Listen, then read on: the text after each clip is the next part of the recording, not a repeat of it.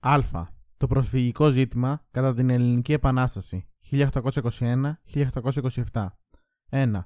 Πρόσφυγες από τη Μικρά Ασία, την Κωνσταντινούπολη και την Κύπρο. Μετά την εξέγερση των ναυτικών νησιών και της Σάμου, οι Τούρκοι φοβήθηκαν ότι το πυκνό ελληνικό στοιχείο των δυτικών μικρασιατικών παραλίων δεν θα παρέμενε αδρανές. Ο αναβρασμός που επικρατούσε στις ελληνικές πόλεις της Μικράς Ασίας, οι παράτολμε επιδρομές Σαμίων και Ψαριανών στις μικρασιατικές ακτές και η εμφάνιση ελληνικών πλοίων κοντά στις Κιδωνίε, Αϊβαλή και τη Σμύρνη εξώθησαν τους Τούρκους σε μέτρα τρομοκράτησης των ελληνικών πληθυσμών. Οι βιοπραγίες των Τούρκων στην Κωνσταντινούπολη λειτουργήσαν ως σήμα κινδύνου για αρκετούς εύπορους Έλληνες των Κιδωνιών, οι οποίοι προτίμησαν για ασφάλεια να διαπεραιωθούν εσπευσμένα στην απέναντι Λέσβο. Ακολούθησε η καταστροφή της πόλης των Κιδωνιών από τουρκικά στρατεύματα στις αρχές Ιουνίου του 1821 που οδήγησε τους έντρομους κατοίκους της σε άτακτη φυγή στα ψαρά, ενώ πλήθος φυγάδων από τα λαιλατημένα χωριά γύρω από τις Κιδωνίε κατέφυγε στη Λέσβο.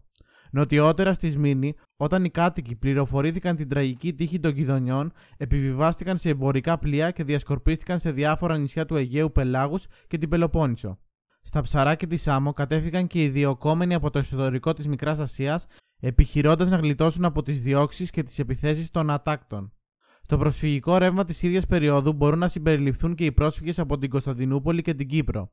Οι πρώτοι, κυρίως φαναριώτες, ήδη πριν από τις ταραχές στην πόλη, άρχισαν να σειραίουν στην επαναστατημένη Ελλάδα, όπου πολύ γρήγορα διακρίθηκαν στην πολιτική οργάνωση του επαναστατημένου έθνους. Πολλοί Κύπροι, για να αποφύγουν τις διώξεις των Τούρκων, κατέφυγαν στα προξενία των μεγάλων δυνάμεων και κατόπιν μεταφέρθηκαν με ξένα πλοία σε λιμάνια της Ιταλίας και της Γαλλίας. Στην Τρίτη Εθνοσυνέλευση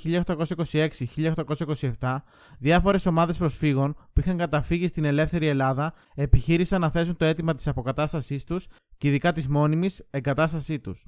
Γι' αυτό επιδίωξαν την εκπροσώπησή τους στη συνέλευση. Από τους Μικρασιάτες, μόνο οι Σμυρναίοι ενεργοποιήθηκαν προς αυτήν την κατεύθυνση ζητούσαν από τη συνέλευση Α. Να εκπροσωπούνται σε αυτήν και Β. Να προσδιοριστεί τρόπος για τη δημιουργία συνοικισμού των διασκορπισμένων ελεύθερων Σμυρναίων. Μόνο το αίτημα του τόπου έγινε καταρχήν δεκτό. Αποφασίστηκε να δοθεί χώρο στην περιοχή του Ισθμού για να δημιουργηθεί πόλη με την επωνυμία Νέα Σμύρνη. Η συνέλευση παρέμπεψε το θέμα στη Βουλή, η οποία όμως δεν το προώθησε. Οι μικρασιάτες πρόσφυγες στον χρόνο της Επανάστασης αντιμετώπισαν προβλήματα επιβίωσης, ιδιαίτερα κυδονεί. Η ανάγκη εξασφάλισης των βασικών όρων ζωής αλλά και η γεωγραφική διασπορά τους φαίνεται ότι δεν τους άφηναν περιθώρια για να διεκδικήσουν αντιπροσώπευση στα πολιτικά και διοικητικά όργανα της επαναστατημένης Ελλάδας. Η προσφορά πάντως του μικρασιατικού στοιχείου στην πνευματική ζωή και στο λαϊκό πολιτισμό του νεότερου ελληνισμού υπήρξε σημαντική.